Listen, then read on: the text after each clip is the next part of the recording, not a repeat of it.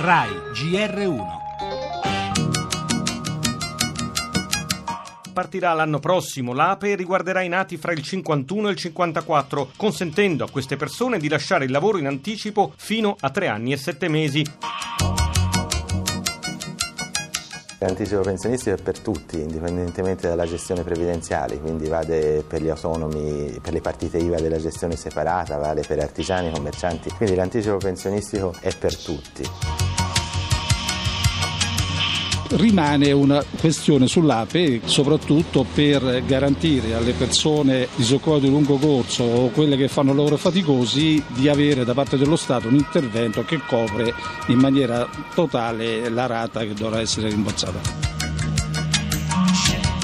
nella prossima legge di bilancio ci sarà una voce importante sulle pensioni. Io sono fiducioso, mi auguro che a inizio della prossima settimana, quando procederemo ad un ulteriore incontro con le segreterie confederali di essere abbastanza vicini ad una definizione precisa di questa materia in pensione anticipata a partire dai 63 anni e questo è il punto centrale dell'accordo non ancora definitivo raggiunto da governo e sindacati. Si potrà dunque lasciare il lavoro fino a tre anni e sette mesi prima dell'età di vecchiaia. L'assegno che sarà versato per gli anni che mancano al raggiungimento dei requisiti sarà frutto di un prestito che l'Inps a nome del pensionando contrarrà con le banche. La rata di ammortamento sarà zero per i disoccupati e per tutti i lavoratori disagiati e come ci ha detto Domenico Proietti della Will era questa una richiesta avanzata dai sindacati. Gli altri pagheranno una rata di 50-60 euro al mese se l'anticipo sarà di un anno, di 200 e più se si sceglierà di utilizzare tutto l'anticipo, i famosi tre anni e sette mesi.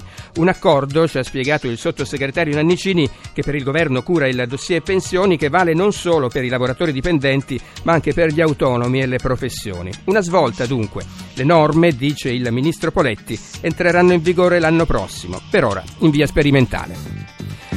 E nel nostro giornale la corsa ad ostacoli di Hillary Clinton per la Casa Bianca. La candidata democratica parla a CNN, tenta di rassicurare gli americani, ma i dubbi su di lei si fanno sempre più forti. Per la politica il dibattito sull'Italicum. Renzi ribadisce disponibile al confronto in modo libero. La minoranza Dem chiede passi concreti. Torneremo a parlare del ritorno a scuola. Oggi comincerà l'anno scolastico ad Amatrice. I ragazzi dalle tendopoli raggiungeranno con uno scuolabus la struttura realizzata a tempi record dalla Protezione Civile di Trento. Infine il Salone del Libro con la prima intesa tra gli editori dopo le polemiche sulla sede tra Milano e Torino e lo sport al via la Champions League in campo il Napoli e domani tocca la Juventus.